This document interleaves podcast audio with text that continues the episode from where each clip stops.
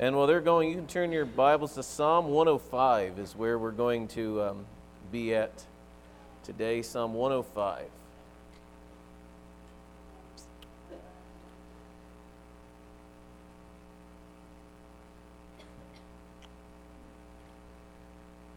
Let's look to the Lord in prayer. Dear Heavenly Father, as we open your word today, and as we will read things at times that might be more difficult for us to understand than others, help us not to run into error as we look at your word. Guide us. We just sang a song that you are our hope in life and death, and it's easy to say that you are our hope in life. But to think that in death that you are still our hope, boy, that is easy to say, but yet very difficult to live out. And so as we talk about some of the more difficult topics in this world, give us complete wisdom. Guide my lips and the words that I say. Help me to go no further than Scripture allows. In your son's name we pray, amen. When we lived in southern Wisconsin, there was a billboard right outside of the town of Janesville. And every, as we drove into Janesville, that would be the area that everybody would do their shopping. And it said on the bullet in this billboard, it said, think. And then underneath it said, do it before it's illegal. And there was a point that they were trying to make is you need to be people who think through things. Don't just assume things, or don't just hear because someone else said it. It's interesting, as we study the Bible, we will find that the Bible gives us a clear picture of reality. And at the same time, too, as we study the Bible, there will be some things that we will want explained in more detail that God's Word may not give us the detail we may desire. And at times, the Bible will explain things that we ask the Bible as we look at hard questions. It will explain things to us, and that sometimes we may not like what it says. The hardest part for all of us as followers of God is that at times, when we read what the text says and we don't like the answer, what are we going to do?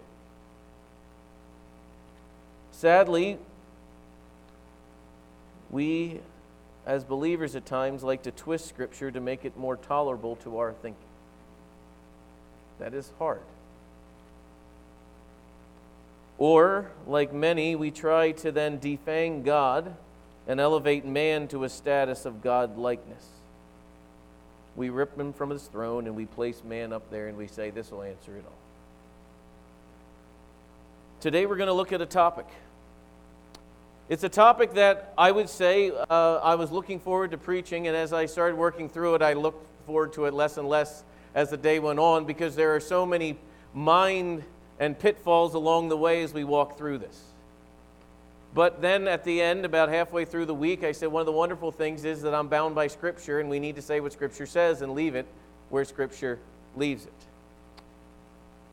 That is the peace, but it also at the time as I was walking through this, and I, as I many times will verbally process a sermon with my wife, she goes, well, you can't go down that route. And I said, I know, I'm trying not to, so I'm just saying it out loud now, trying to stay with what the Word of God says. Because in this topic we're going to talk about, there are so many things we want to try to bring it down, figure it all out, and give it back to God and say we have it all figured out. Because we're going to handle the topic of evil and suffering in a two-part series. We're going to talk about evil today, and we're going to talk about suffering next week. Now, one of the reasons we're doing this is because as we walk through the Bible, when we run into evil, we need to have a biblical understanding of evil, and we need to have a biblical understanding of how God interacts with that evil.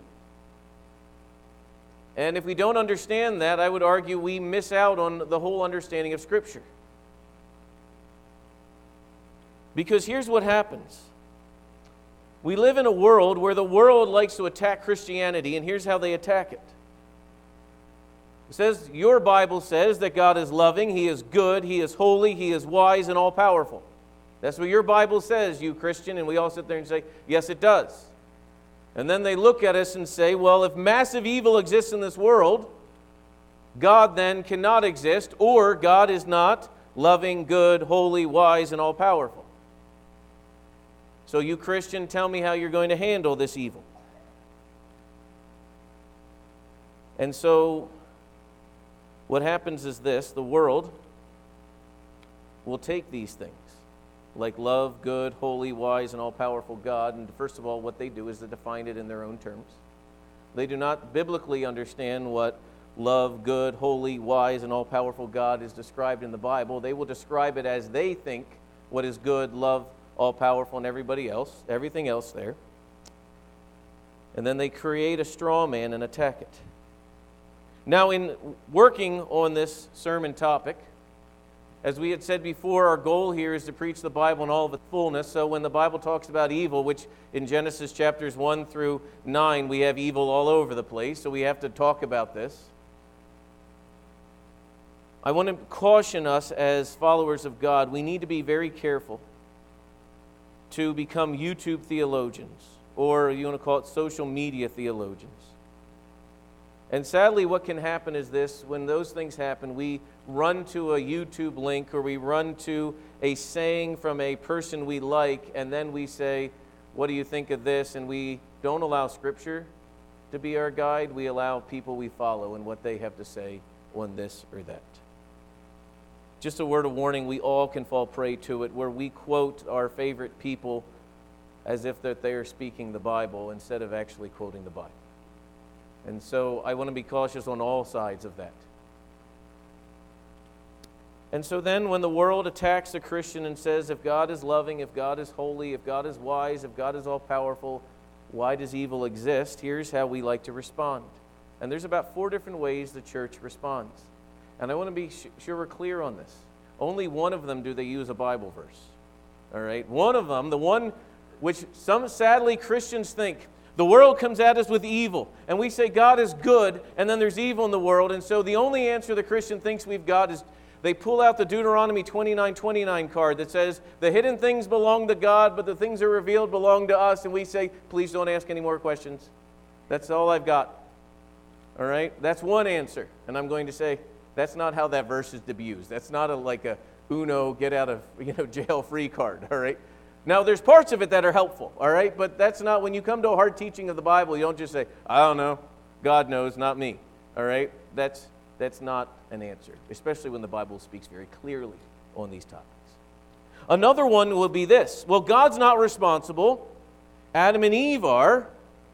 And the problem with that is, the reason why we say evil exists, as a Christian will say, is Adam and Eve's fault. The, that only poses a question, why did God allow Adam and Eve the option of making sinful choices if He created them?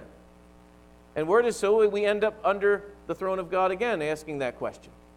Why did God create them with the option of doing these things? Some may say, well, no, it's the devil's fault that these things are this way. Again, why did God create the devil or the fallen angels? Because guess we still end up under the throne of God, saying, God, why did you do it this way?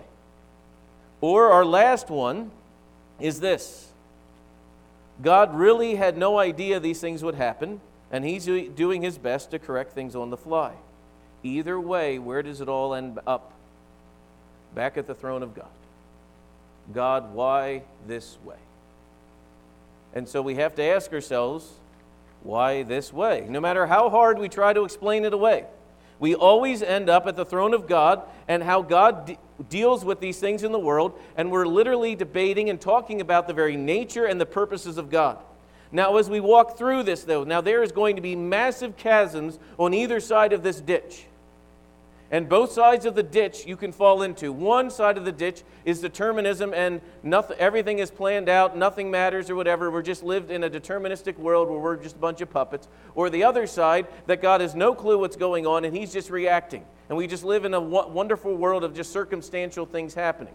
And so we have to say, what does the Bible say on these things? Because we love to bounce off of both sides.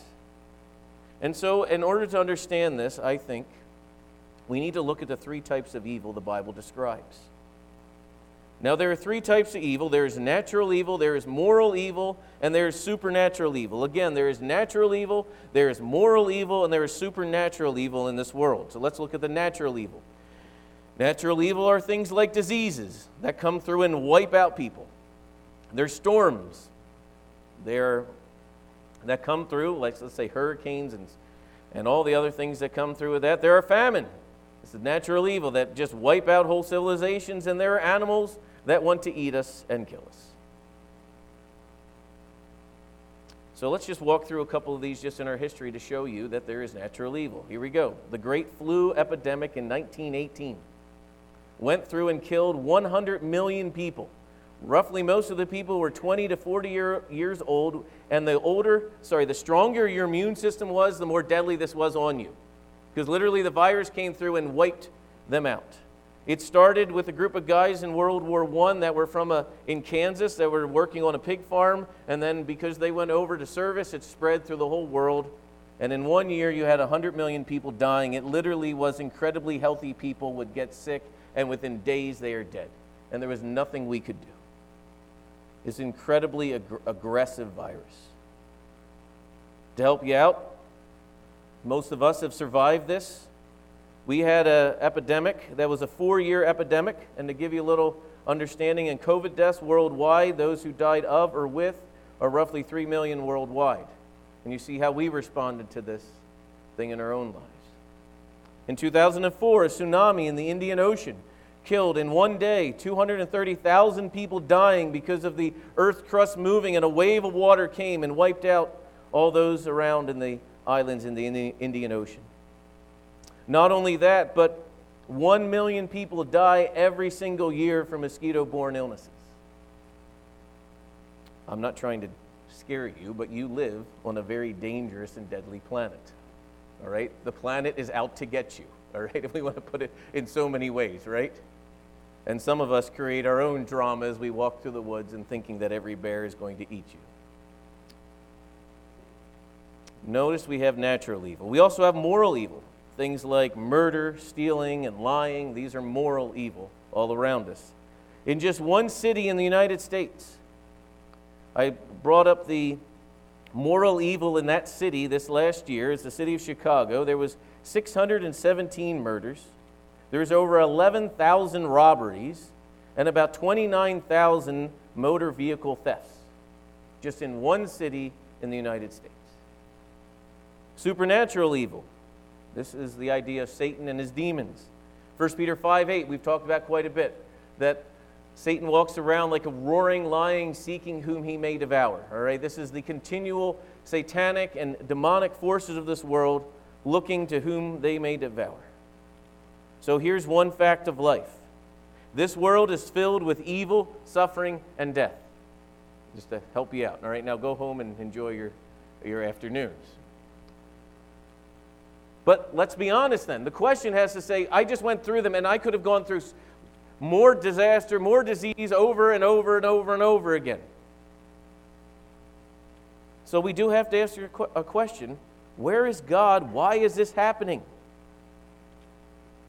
And if it's any part of his plan, in any way, shape, or form, does that stop God from being good? Or are all these things just happening over there somewhere apart from God?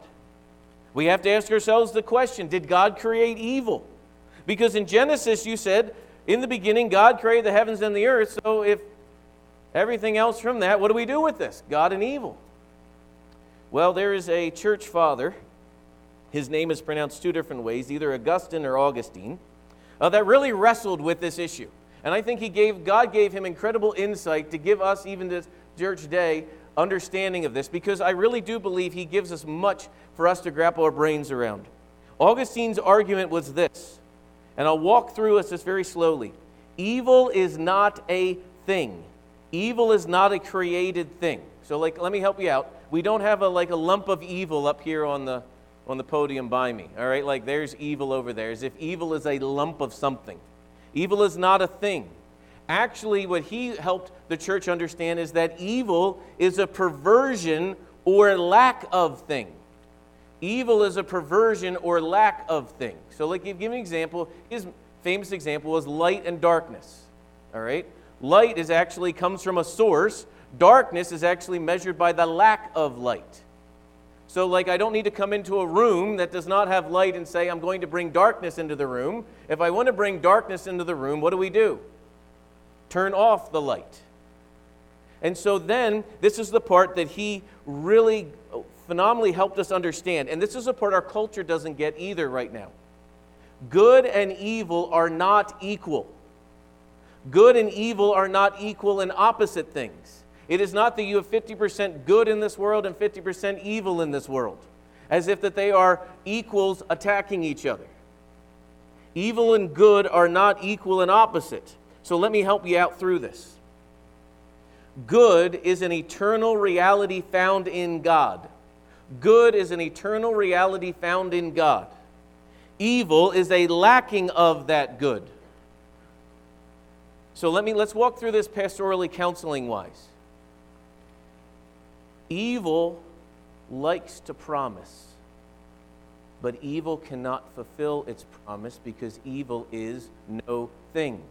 It is lacking any substance. So evil cannot promise, cannot fulfill what it has promised. Because evil says, joy and satisfaction is found in me. And evil can't give that. Because what is evil? It is the lack of goodness.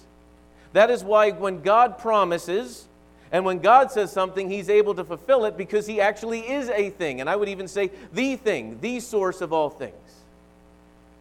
Let's think through this a little bit more for a moment here. That is why you cannot fix evil in this world apart from God, because you cannot fix nothing with nothing. So when the world tries to say we're going to fix, fix evil with this social program devoid of God and his word, guess what's going to happen?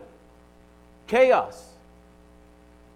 But we think, though, if we put them in what we think are good things apart from Scripture, you will find there is no answer. This is why at the end of the day, when you look at the world around us, the only thing the world has to tell people is do this. You need to be good for goodness' sake. That's not an answer. Because who's even determining that good? If it's not God, you're saying, let's do something for something's sake. And guess what you always do? Something. It's like, for those of us in a hunting analogy, if I were to pull my bow back and it would shoot, and if the target was in front of me and it kept hitting here to the left, all right, what you would do is you would, in normal world, you would figure out why the bow is off. What the world does, it just moves the target over here, and so then when you you hit, you're hitting it all the time.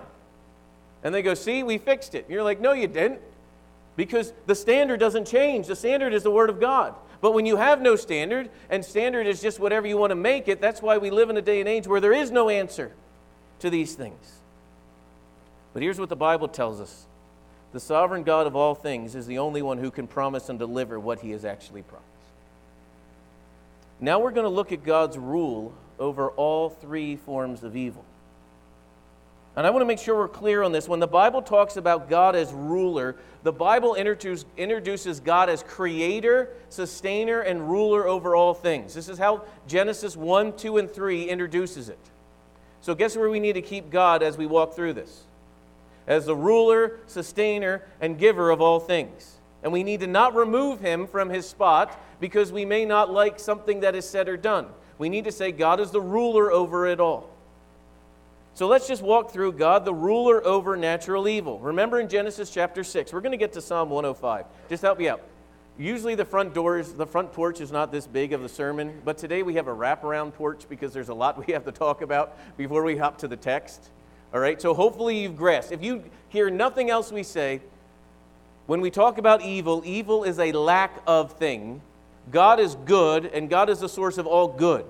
All right, if you forget everything else we said, don't worry about it. Focus on that thing. That is why when you pursue evil as if it's something great, you're going to find it as worthless, unable to give whatever it gives.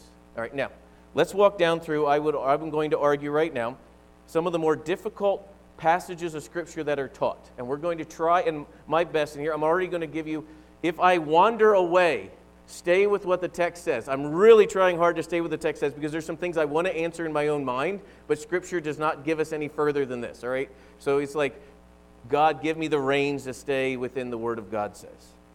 In Genesis chapter six, God ruling over all natural evil. Genesis six, God floods the earth in justice. Man rebels, right? God kills humanity and animals. And how does he kill them? With the flood. Genesis forty-one, twenty-eight through thirty-three. God is ruling over the land. And what does he do in Genesis forty-one, twenty-eight through twenty-three? Don't worry, we'll get to that in a second. Stay in Psalm one oh five like I encourage you to be. All right? Genesis forty-one, twenty-eight through thirty-three, God ruling over the land. He brings plenty to the land of Egypt for seven years. And what does he do afterwards? Bring seven years of famine, right? And all of this is being done to bring Jacob and his family to Egypt, to have them as slaves, to one day bring them back to the promised land. God using famine, God using flood we have so far. Now let's look at Psalm one oh five, because this is the psalm talking about all of God's wondrous works. Psalm one oh five, we're going to be in verse sixteen. Notice God as ruler over all of these things, over natural evil. Here's God ruling over him. Verse sixteen, when he, speaking of God, what did he do? He summoned a famine on the land. God ruling over it, what did he say to the famine? Not, I'm not going to whistle, but here we go, famine. Come over the land. Notice what he said. He sent and broke all the supply of bread. He sent a man ahead of them, Joseph, who was sold as a slave. His feet were hurt with fetters. His neck was put in the collar of iron until what he had said came to pass, that the word of the Lord had tested him. The king sent and released him. The ruler of their people sent him, set him free. He made him lord over his house, a ruler over his possessions, to bind his princes at his pleasure and to teach his elders wisdom. Then Israel came to Egypt. Jacob sojourned in the land of Ham, and the Lord made his people very fruitful, and they were made stronger than their foes. He turned their hearts to hate his people, to deal craftily with his servant. He sent Moses, his ser- ser- servant, and Aaron, to whom he had chosen. They performed his sign among them, the miracles in the land of Ham. He sent darkness and made the dark land dark. They did not rebel against his word. He turned their waters into blood and caused their fish to die, and their land swarmed with frogs, even in the chambers of the king. He spoke, and there came swarms of flies and gnats through the country. He gave them hail for rain and fiery lightning bolts through the land. He struck down their vines and fig trees and scattered the trees of their country.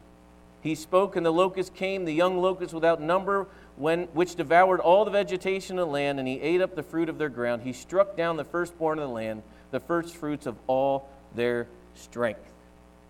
Think through this for a moment. What is God doing here over natural evil?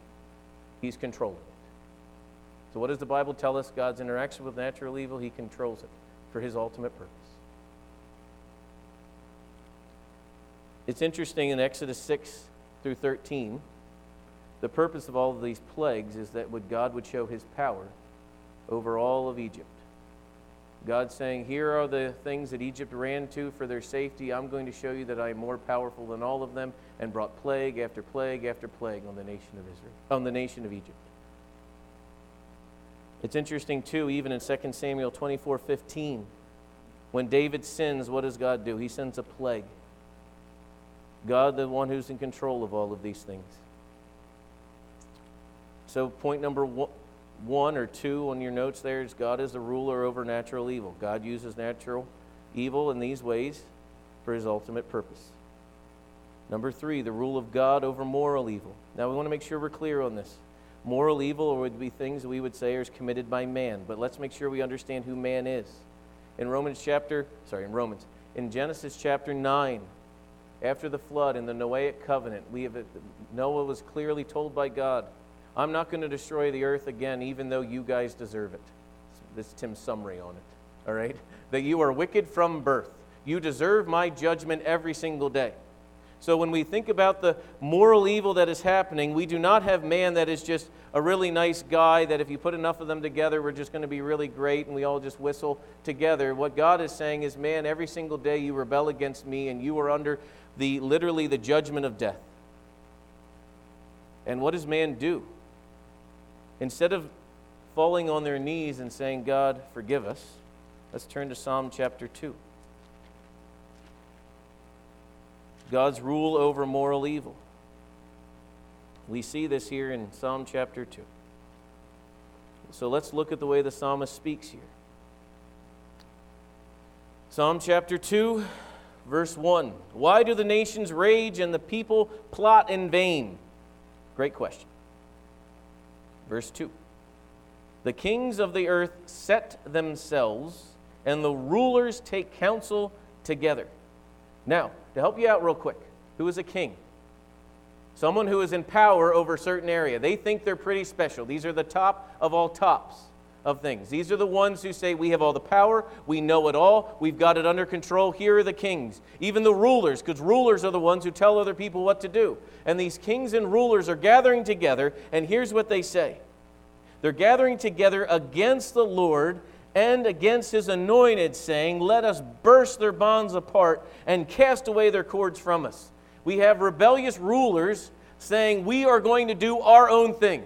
We are going to reject what God has to say. We're going to rebel. And when we're going to rebel, we're going to go against everything that God has set up, all of the boundaries, all of the things that he has set up. And we see this happening all throughout history. We're seeing it even happening today. We're going to take the things that God has put into place, things like marriage, things like gender, things like all of these other things, and we are just going to rebel against them, and we're going to make our own plans.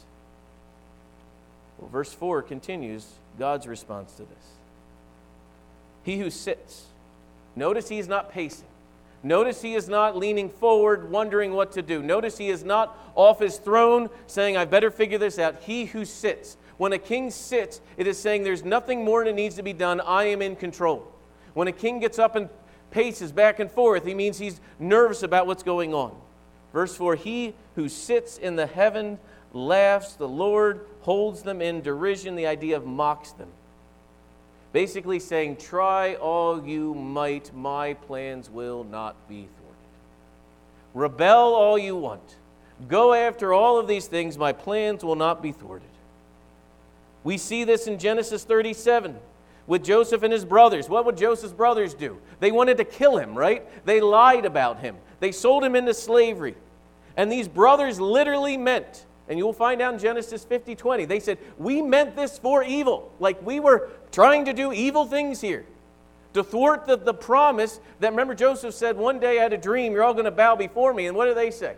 We are going to thwart this by killing the dreamer. They hated him. But yet, turn with me to Genesis fifty. His brothers meant this for evil, and there was no confusion. Did they mean this for evil? Because they literally did. They literally were like, let's kill this guy. Genesis chapter fifty, verse twenty. As for you, Joseph says, you meant evil against me. That is one of the most underlying, like, really? Like, we saw here and said, we're going to kill him, and then we're going to lie to him, to Dad. We're going to sell him into slavery, and you could just keep going on and on and on. Another passage here, too. We're not going to turn there, but Joseph's brothers, they, they knew this was evil, what they did, because it was right on the top of their minds, because when Joseph gives them a little grief, they say, didn't he cry out, hey, guys, don't kill me? And what do we do? We wanted to kill him. And let's just talk about evil on a totally different level. Here's what happened on a totally different level. They went to kill their brother. When most people do a murder or kill someone, they become sick inside. Normal reactions to it. But the more twisted and evil someone is, is also seen in how they handle it. Because guess what Joseph's brothers did after they threw him in a pit to die and they could hear him calling out? The text tells us they sat down and had a meal. They ate. Showing their hatred to him was so great that they wanted to be done with him that they could sit down and literally eat food afterwards. But notice what Joseph said.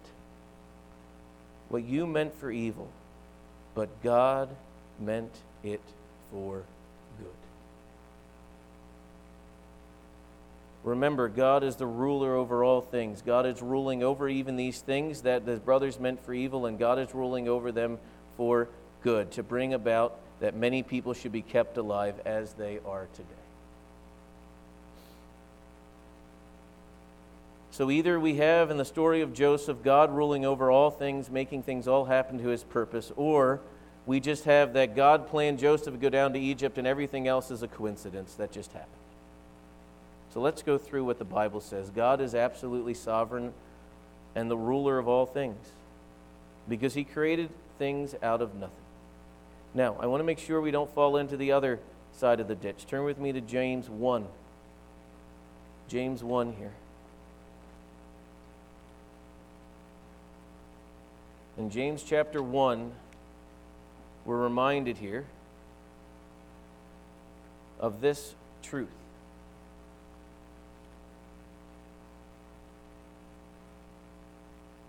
James one, thirteen through fifteen. Let no one say, when he is tempted, I'm being tempted by God. For God cannot be tempted with evil, and he himself tempts no one. But each person is tempted when he is lured and enticed by his own desire.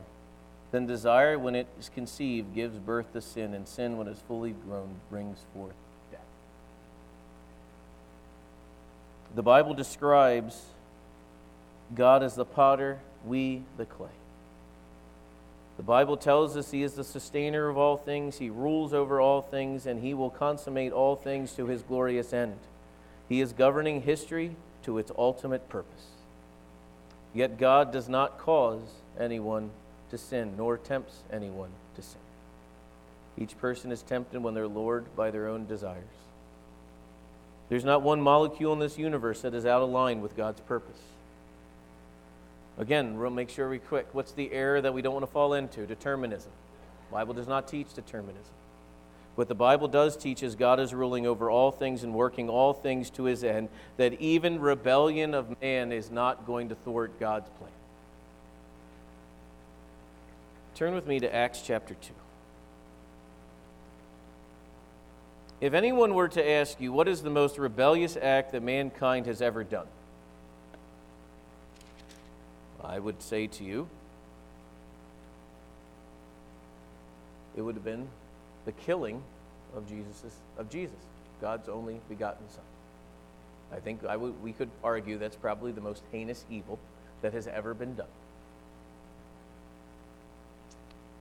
So let's read how Peter speaks of this. Men of Israel, hear these words. Jesus of Nazareth, a man attested to you by God with mighty works and wonders that God did through him in your midst, as you yourself know. This Jesus, delivered up according to the definite plan and foreknowledge of God, you crucified and killed by hands of lawless men. God raised him up, loosening the pangs of death, for it was not possible for him to be held by it. I just want to summarize what this text is teaching, and I want to go no further than what this text is teaching. Here's what we have, that God, before the time began, in his definite eternal plan, ordained that his son would die, that he would die by evil men doing what the evil that they have done, and these evil actions would not thwart God's eternal plan, because the men that killed Christ hated him, and they committed evil acts. Yet it was all still part of God's plan, and God's plan was not thwarted by it. Now, you might want to say, but Tim, what about this, what about that, what about this? And I'm going to say, I just said what Scripture says, so let's be silent. Well, how does it all work out? How about this? How does this? And I would say, here's what we're left with. God is the ruler, sustainer of all things. And we may not go any further than what the Bible says. Were these men, were these men guilty of evil acts? Yes. Was it part of God's plan? Yes. Okay, then we move on to the next verse. You may say, well, how does that all work out? I would say, now this is when we can go to Deuteronomy twenty-nine twenty-nine, because we talked about what has been revealed. What has been revealed? God is working his plan to his ultimate glory. Man is responsible for what he does. The evil that man does, he will be judged for. And this is all part of God's beautiful plan. Then guess what? We stop. We stop. We are not threatened by what about this? What about that? We, where Scripture speaks, we speak. And where it stops, we stop. Because there's a passage of Scripture we're going to turn to that I will tell you, I will read it and you will say, explain this to me, and it is going to be very difficult to explain all that is going on here. It's going to be God's rule over supernatural evil. Turn with me to Job.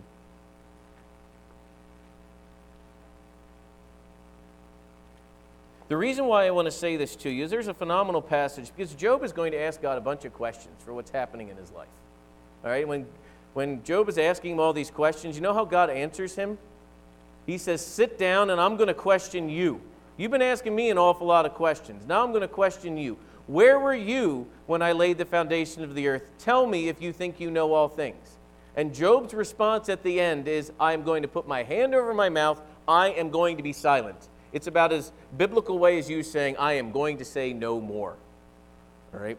So this is why I'm saying we get a little bit of a peel back of what's going on here. And I think we need to go no further than what we see here. God's rule over supernatural evil. Job one six. Now there was a day when the sons of God came to present themselves before the Lord, and Satan also came among them. And the Lord said to Satan, "From where have you come?" Satan answered the Lord, "From going to and fro on the earth, from walking up and down on it." It kind of sounds like First Peter five eight, doesn't it? Prowling back and forth, right? Looking for someone to devour. Guess what he's going to find? He's going to look for someone to devour, right? And the Lord said to Satan, "Have you considered my servant Job? There is none like him on the earth, a blameless and upright man who fears God and turns away from evil." And Satan answered the Lord, "Does Job fear God for no reason? You've put a hedge around him and his house and all that he has on every side. You have blessed the work of his hand, and his possessions have increased in the land. But stretch out your hand and touch him, and he will curse you to your face." He, this is the first health, wealth, and prosperity gospel trying to be taught. Because what is Job saying? What is Satan saying? The only reason they follow you is because you've given a bunch of stuff. You take away the stuff, what are they going to do? Run from you. As if stuff means God's blessing. Let's just, well, that's its own battle in and of itself. Verse twelve, then the Lord said to Satan, "Behold, all that he has is in your hand." How is he able to say that? Because all that Job has is in whose hands? God. And he says to Satan, "All that he has now is in your hands. Against him, do not stretch out your hand." So Satan went out from the presence of God. Here's what the text is saying, and this is incredible. God is saying, I've had Job in my hand. I'm going to place him in your hand. But I'm giving, going to give you boundaries that you cannot cross apart. Because Satan, even you, are under my control. That, that's just mind-boggling to think through that for a second. Satan is still under the rule of God. Satan is acting within the confines of God's rule. So now what are we going to see? This is interesting because I think you see natural evil and moral evil also playing out here. Now there was a day when his sons and daughters were eating and drinking wine in the oldest brother's house, and a messenger came to Job and said, "The oxen were plowing, the donkeys feeding beside them, and the Sabaeans fell upon them and took them and struck them down, the servants with the edge of the sword, and I alone escaped." So we have these marauders coming through, moral evil. While he was speaking, there came another one. Fire of God fell from heaven, burning up the sheep and the servants and consumed them, and I alone escaped. What do we, what do we have there? I would argue natural evil. All right, you're seeing all these evils playing out in the story of Job. And while he was speaking, there came another, the Chaldeans, from three groups and made a raid on your camels, and they took them. Again, moral evil. And I alone have escaped.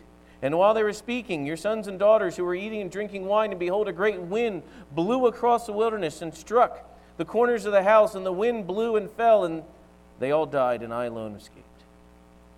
Then Job arose, tore his garment, shaved his head, and fell on the ground and worshipped. Job's response to this was this. Naked, I came from my mother's womb, meaning I came with nothing. Naked, I shall return. I will die with nothing. The Lord gave, and the Lord has taken away. And he doesn't say, "Cursed be the name of the Lord," does he? He says, God is the ruler over all of these things. We're going to bless his name. I'm going to say a statement now that I truly believe, but do not ask me to debate this, because this is hard. God is not the author of everything he ordains. God had ordained that this was going to happen, but who was the author of it? You could list them. Job responds with saying this, all that is from the hand of God, and God is good.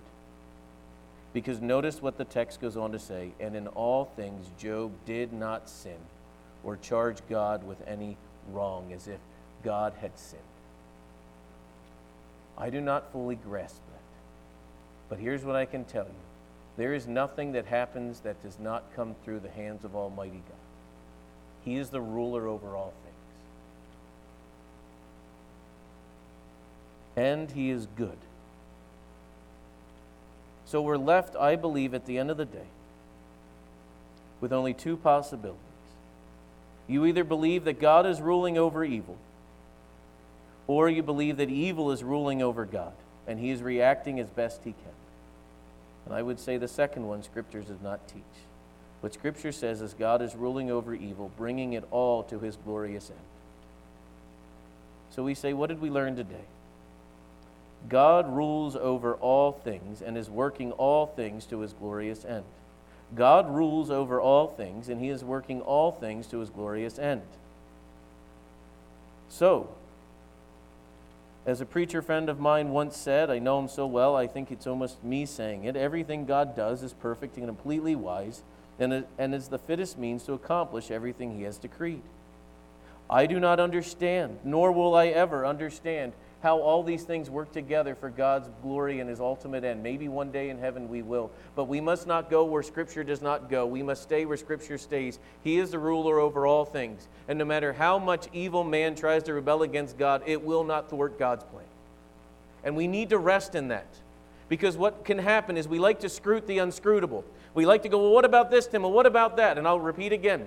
God is the ruler over all things, and he is working all things, including evil, for his ultimate glory and purpose. And one day, when we get to heaven, we will see the beauty of this all played out. We will not be able to understand with a finite mind the infinite. It begins and it ends with trusting God. I want you to turn your Bibles to Psalm one fifteen.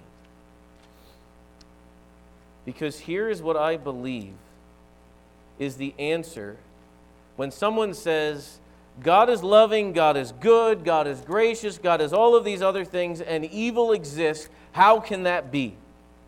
I really do believe this is an answer that we, the Scripture, gives us. Psalm one fifteen, verse two. Why should the nations say, where is your God? The nations will come, people will come and say, we just saw this incredible evil happen. Where is your God? If your God is so good, if your God is so loving, if your God is so kind, as we determine loving, good, and kind, as the word will say, then where is your God? And I believe the biblical answer is literally what the next verse says. And this is the part that we have to rest and trust in him. Here is where God is. Our God is in the heavens. He does all that he pleases. And that is enough. That is more than enough for us as believers. Do you truly trust him? Because we're going to talk about suffering coming next. And there's going to be times in our own lives we say, do you really trust him? Do you really trust him? Because your trust is found when you go, where is God at the moment? And your answer is, our God is in the heavens. He does all that he pleases. This is Habakkuk's answer that God gave him. Remember, Habakkuk is saying, violence all over the place. God, when are you going to do something? And God says, sit down, I'll show you. I'm going to do something you didn't even believe. And Habakkuk's going to go, I don't believe you. God, I, I kind of told you that, right? But what is God going to say is the answer. At the end of the day, the way he responds, let's turn there real quick. This is a little extra for your own edification here. We're going to end with the book of Habakkuk because I really do believe this is the cry of the believer. And if you can't find Habakkuk, keep looking. Amos, Obadiah, Jonah, Micah, Nahum, Habakkuk. It's in the book of the twelve there at the end. You can start in Matthew and try working backwards. I'll give you a minute to get there.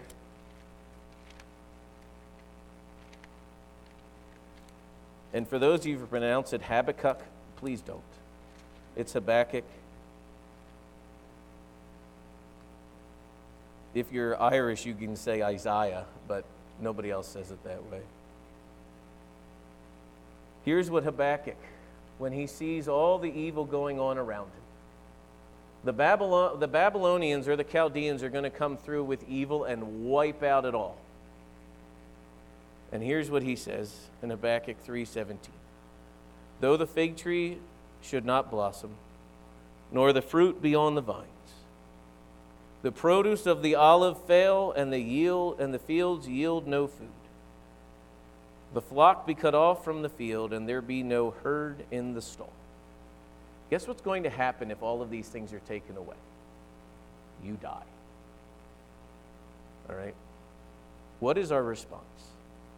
God is not good. We're going to complain to him. The answer is yet. Yet.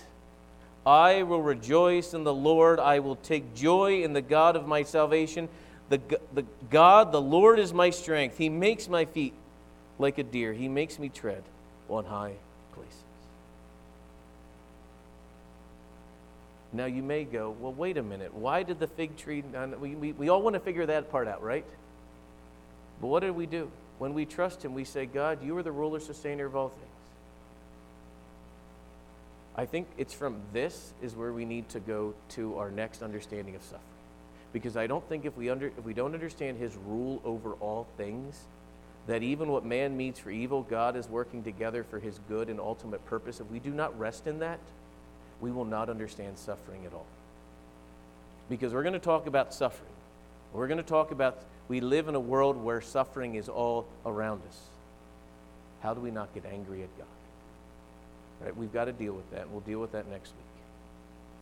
So in conclusion, when the world says, where is your God if he is good, if he is loving, if he is all of these, our response, our biblical response is, he is in the heavens, doing what he pleases.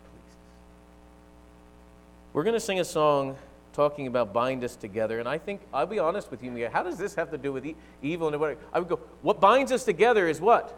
Our complete trust in God and God alone. That there's going to be things you do not understand. But here's what we do understand. God is working together all things for his ultimate glory. And I would argue that is what binds us together in our faith and trust in him. Let me pray. Dear Heavenly Father, thank you for your word. Thank you for your truth. Help us to not go any further than what your word says. Help us to love you with all of our heart, mind, soul, and strength. In your Son's name we pray. Amen.